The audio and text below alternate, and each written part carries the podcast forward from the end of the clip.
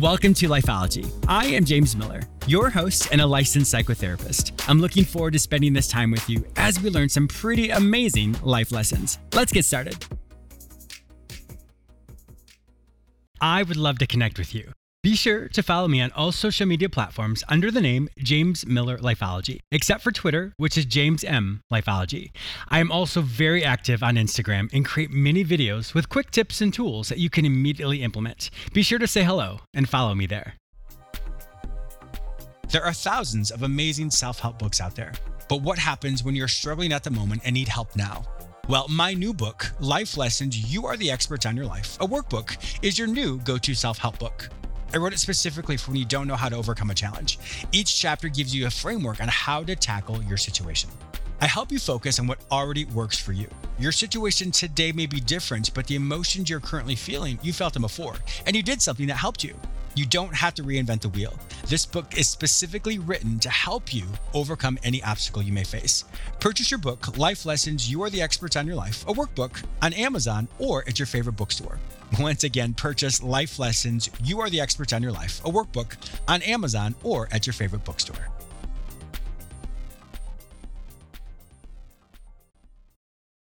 My guest today is Dr. Carla Fowler, an MD, PhD, and elite executive coach. For the last decade, she has been a secret weapon for scores of CEOs, entrepreneurs, and other senior leaders. Carla's unique approach combines the latest research from performance science with timeless best practices to help top performers level up and achieve their goals. In today's episode, she teaches you how you too can level up and be a top performer in your career. Welcome to Lifeology. James, it's great to be here. I am excited. We were talking in the pre-call. So today I'm going to go to the pool and you're going to go cross country skiing. So it's great that in the United States, it's so diverse of the weather, but we still are going to get out and get that exercise that we all need. One thing I always like to ask my guests is how did you, how in the world did you become an elite top executive coach, an MD, PhD, all the things? Well, it's funny. I think the best way to understand this, because a lot of people are like, that's a big pivot, you know, mid career, is just to say that I think from about the time I was in like, you know, fourth or fifth grade, like that period of time, uh-huh. that awkward period of time as you're getting into middle school, that, um, I think sometimes we have experiences and we're like, oh, okay, like you're branching out. The world is kind of a scary place.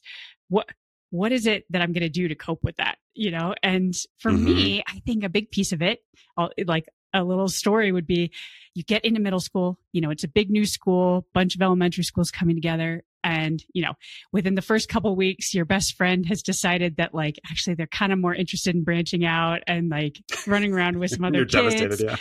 I don't know if anyone in the audience can like resonate with this, but, and you suddenly are like, man, this social stuff is a big deal. And also, yeah, how am I, how am I going to get along? And I think that's like the earliest I can remember thinking, well, I, I think if I can figure out how to be good at stuff, like if you can sort of think about that, that's in my sixth grade brain language. That at the very least, maybe people won't make fun of me as much.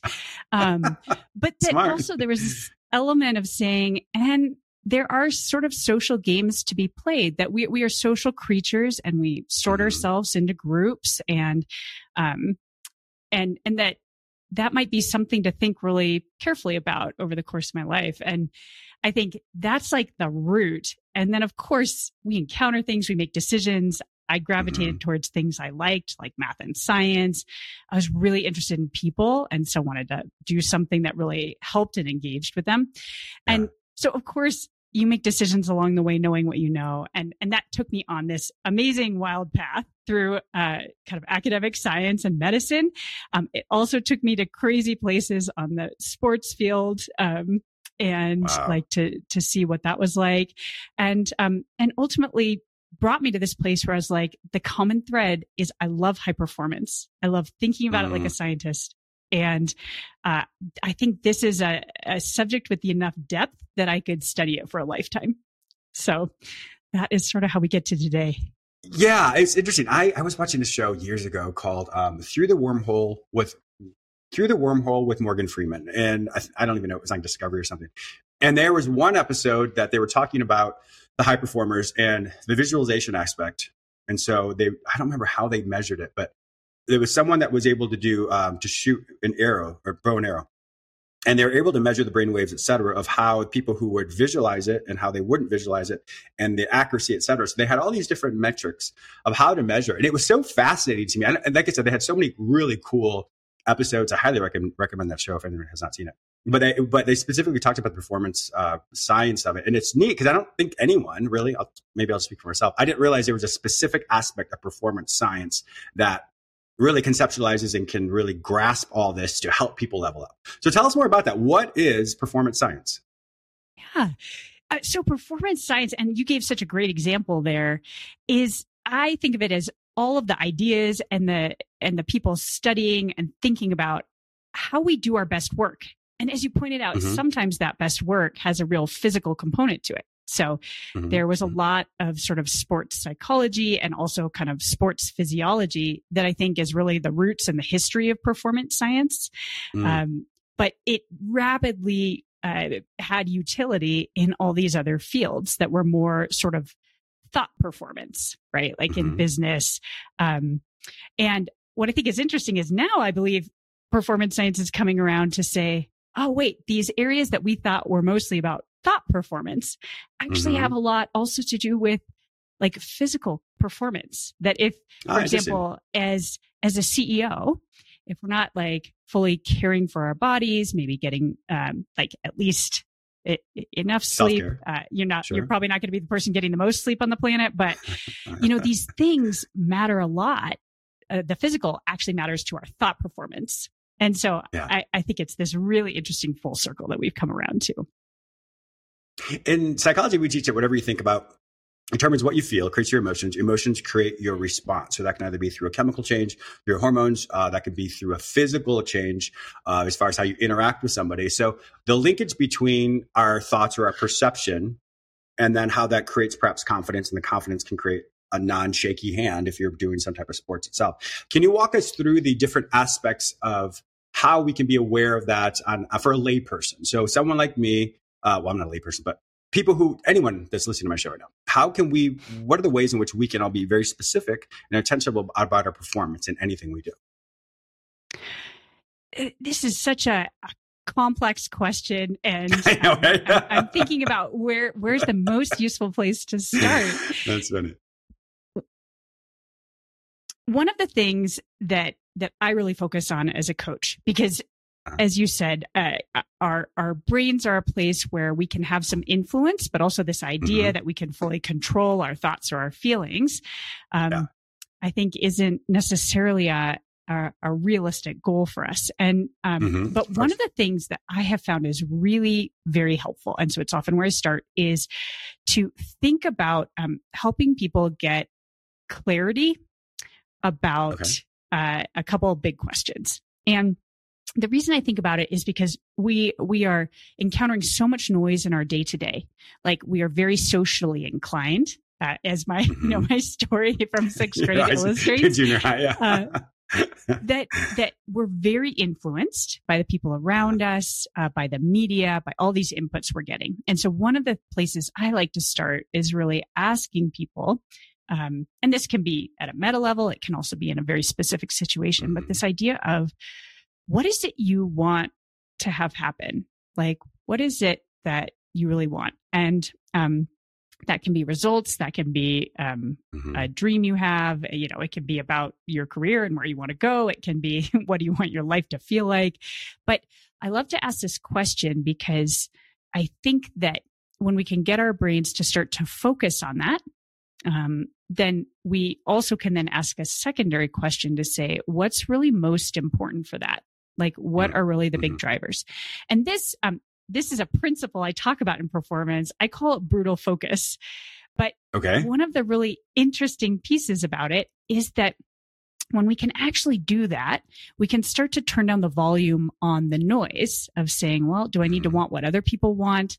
Um, you know, is, uh, am I being kind of overly influenced by how other people are doing things? Um, am I overly influenced by trying to do all the things and feeling super burnt mm-hmm. out mm-hmm. Um, mm-hmm. or just depleted? Uh, and also maybe not getting the satisfaction of um, sort of wanting something and then really going after it and seeing that I have the self efficacy to accomplish that. And mm-hmm. um, I like to get clarity on these things because, as you point out, um, like sometimes we start with kind of our thoughts and uh, our feelings, and those start to create signals throughout our bodies. But mm-hmm. I've also found, and and um, that sometimes we, if we have some clarity about what might be helpful, even if we do not feel like doing it, even if it's not like a thought that's occurred to us, uh, mm-hmm. that when we start to change our behavior, sometimes we can actually start to influence what those thoughts and feelings are. So what I'm, mm. I'm conveying is uh-huh. there can be a two way relationship between these things. Mm-hmm. And, um, and so I find that clarity or that brutal focus is what helps us get to what are some behaviors that might actually help you feel differently um, mm-hmm. versus mm-hmm. uh, trying to sort through any number of things one could do and say like, well, which ones? That's funny. What I always tell people as well is is when we're doing really well, create all these lists for self soothing techniques, self soothing behaviors. Uh, from so from an emotional standpoint, because if I if my mood goes up and down all the time, and when I'm down, I'm not going to have the mental fortitude to be like, well, what can I do to help myself? And so to have something already preemptively done, so therefore I can plug and play.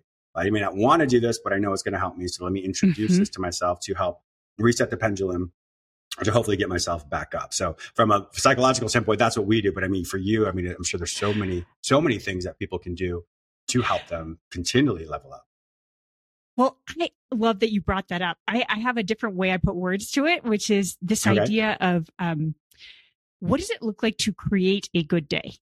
And and what I mean mm. by that mm. is like what are the what are some of the actions? What are the things you're working towards that are compounding towards uh, either those achievements or even just um, the pace and rhythm and cadence of life that tends to, even though, of course, we, you know, like mm-hmm. that is how we feel and life kind of goes up and down, that tend to keep us moving and with momentum in the direction we like.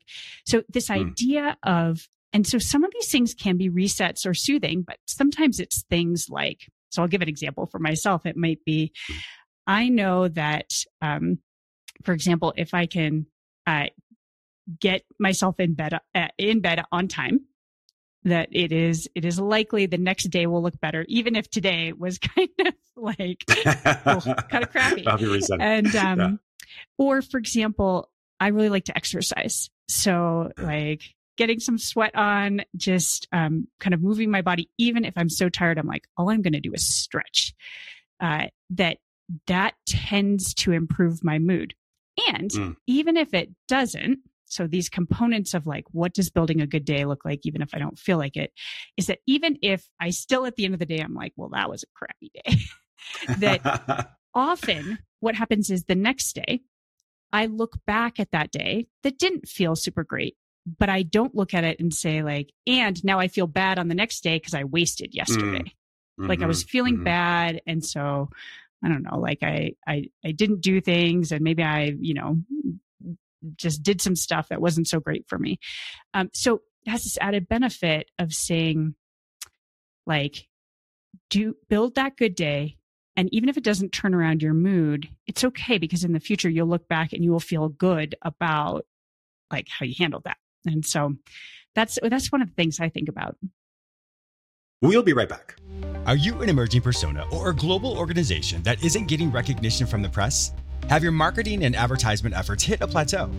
Let us help you take your brand to the next level. Red Heifer Media is a full service boutique public relations agency specializing in health and wellness, tech, real estate, and nonprofit organizations. We can turn your successful company into a reputable brand.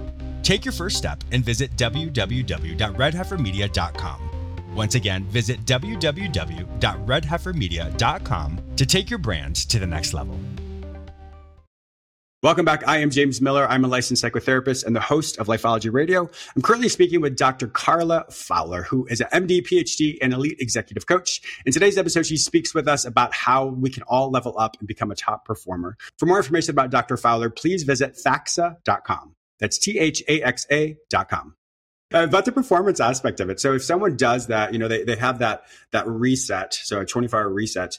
Um, but also I think just even if you still do those things, for example, stretching, you're still mm-hmm. implementing the structure that you've created for yourself. And I think structure exactly. is one thing that sometimes we forget that this is what my structure is. And I, I, when I've worked with a lot of people who had a lot of mood dysregulation in my practice, and one thing we yeah. really focus on is how is James when things are going well for him? When things are going mm-hmm. well, what's the attributes that he demonstrates? When things are starting to break down, what does that look like? You know, um, or then the, when things are breaking down, what, how does James present? And so I, that was something I would have, not for me, but for, I would, my clients would do that for themselves. And then yeah. I would also say, well, have your friends and family, the people that are close to you, have them be able to give you those attributes as well. So therefore, not only do you have your subjective version, but you have the objective as well from other people being able to give that to you. It's a really good marker because if you know that things are breaking down because you haven't done your structure, then more than likely you know that's the direction you're going in a downward spiral because your structure isn't there. So I think, you know, based yes. just a little bit that I'm, I mean, you're the expert here, but I, I hear that as creating structure and however that may look for you, whether you feel like you can do it or not, but you do the activity or do follow through with a time frame or whatever that you put into your schedule, I would assume that that would keep people focused regardless of how successful they felt that day was. Yeah, I I think that's absolutely it. And and and to be yeah. fair, like you're coming at this with a lot of expertise as well, and well. um, and it's really fun to share ideas with you on this. Um, you know, this one of the other things that's interesting about structure, and I do like to bring this up, is this uh, this idea of can we both hold two ideas at once? One is that mm. structure can be really helpful. So part of brutal focus is this idea of really mm-hmm. having some clarity about what your priorities are, which is sort of related to then maybe making a structure that works really well for you. But the other piece is, of course, whenever we're trying to do something that is challenging, uh, for us personally, or maybe even challenging in an absolute sense. Like, I don't know, you're trying to build a startup, like you are mm-hmm. um, kind of walking into that uncertainty. So when we're doing these challenging things, another thing we have to sort of have in our toolkit is the ability to work through uh, that that uncertainty and to actually know that mm-hmm. like ooh, plans, even my structure might need to change, might need to have some adaptability or some flexibility. Like, uh, uh, so I, I grew up in Seattle and one of the interesting things, uh, Seattle is kind of an earthquake prone place is, uh, how they build the buildings in Seattle. So, uh, the key about, well, I think this is probably true uh, across the states now, but you have to um, have some flexibility and actually ability for the building to move.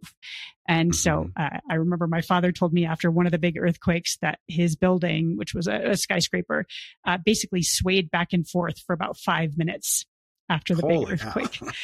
and I know, right? But it's it's this idea of holding simultaneously.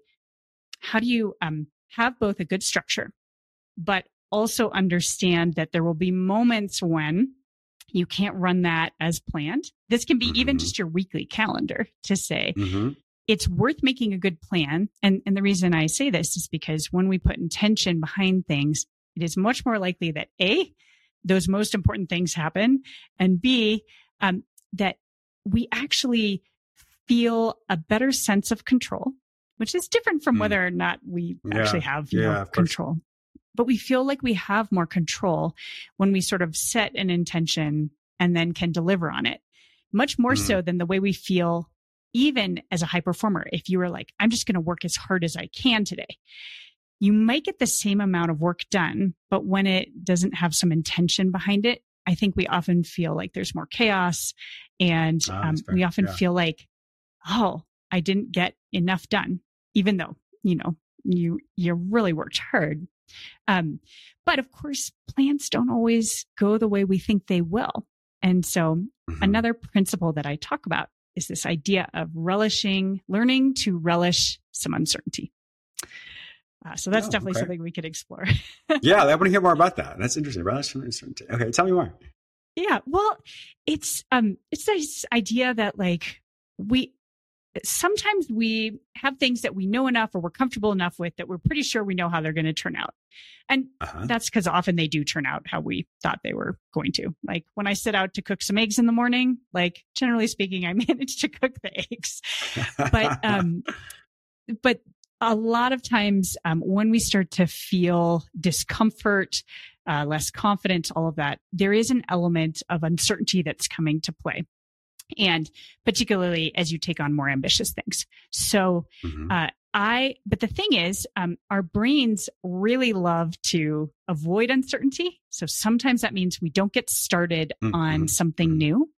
Um, we try, we sort of avoid it. We do a bunch of prep and we keep prepping, but we don't actually like. Yeah, busy work, yeah, not execution. Yeah. um, or procrastination. Yeah. I mean, the other thing we do sometimes is like, and, and I've seen this happen for various leaders where there's uncertainty and maybe things are going slower than they want and they just want to control it. And so like they don't uh, like being in that uncertainty. So they try and control it. And sometimes that leads to them kind of micromanaging or mucking around with a team. Mm-hmm. And it, it just makes the cultural dynamic less good. Um, and it's usually not actually helping. no, and so, yeah. Yeah. So we have these responses to the discomfort of uncertainty.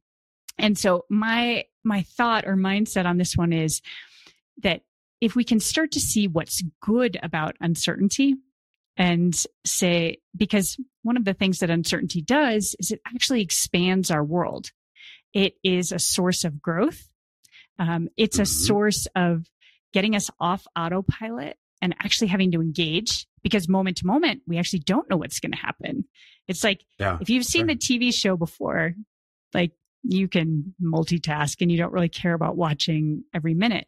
If you mm-hmm. haven't seen mm-hmm. the TV uh, show before, you're like, wait, like, shh, I'm, I'm, I'm paying attention. um, so, um, and I think the last thing about uncertainty is, uh, where there is uncertainty, there is often also some opportunity that mm-hmm. in the places that are really well defined, really well known, there's often less opportunity. And that's why a startup mm. often has like a high level of uncertainty. Sure. also sure. potentially like a really high payout. Uh, and so that's, I, I love to talk about uncertainty and start to say like, but what does uncertainty do for us that's actually positive? Mm. That's something where I, um, I, to sit with the uncertainty, one thing from a psychological yes. approach is, or maybe a self development approach, I look at that also as just to simply ask the question in the moment when you're uncertain, when you're feeling whatever, what am I learning about myself right now? And so when you can oh, ask that, that, key point, that key question, I've asked it so many times. And, and as I said earlier, I'm like, well, I'm learning patience right now, or I'm learning that I don't know what I'm doing right now, whatever it is. but when you can be specific and intentional about a lesson, that can, brings you into a place of being retrospective or um, introspective rather, to say, this is what's happening. How am I showing up? What am I learning? What, what's really manifesting in my life? And now what do I do with it? Mm-hmm. Yeah. Well, and that, that being able to sit with it is such a wonderful piece of saying, and, and even just exploring the discomfort to say like, mm-hmm. am I physically uncomfortable? Like, uh, another question I like to ask is, uh, because our brains evolutionarily have a little bit of a negative bias, and and mm-hmm. that's because it was helpful to help us survive. It's always better to mm-hmm. suspect something bad is going to happen and be super aware.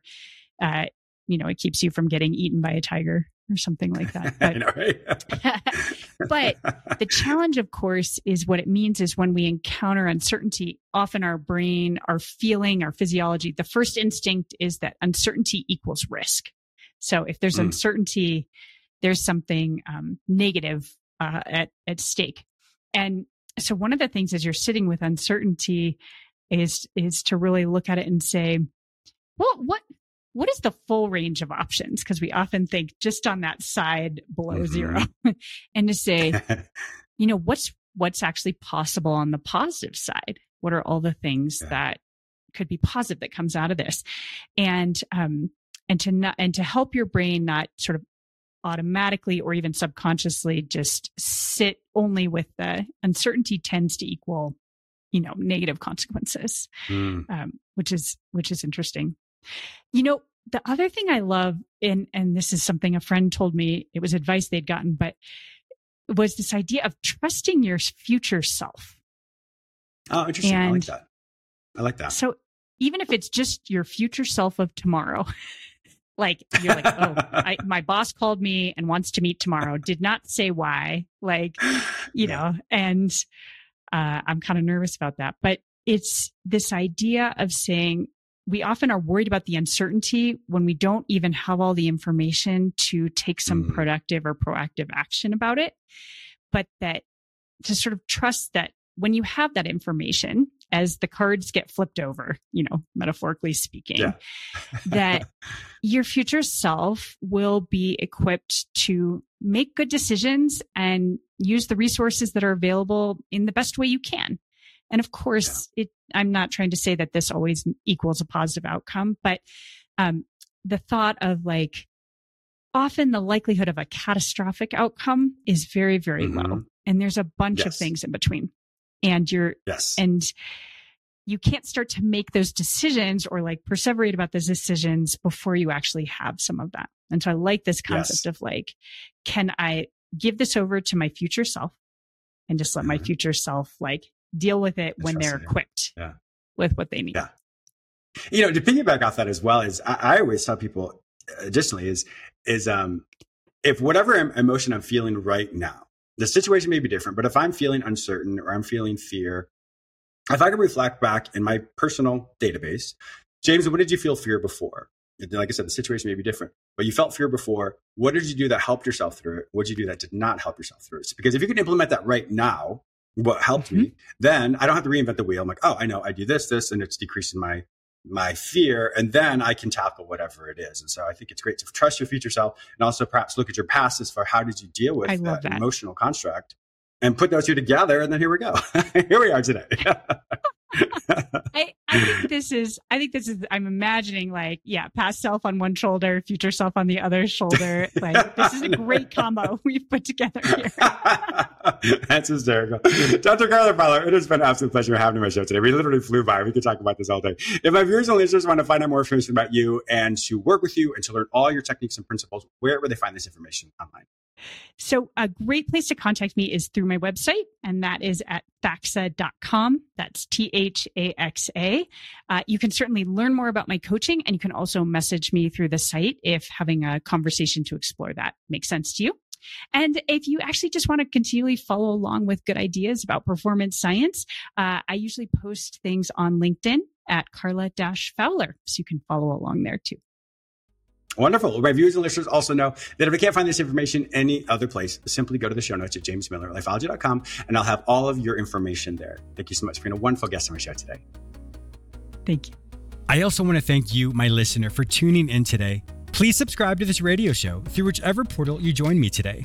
Also, please go to my website where you may sign up for the free weekly recap, watch my YouTube episodes, read the articles I've written specifically for you, and purchase my previous guests' self help products.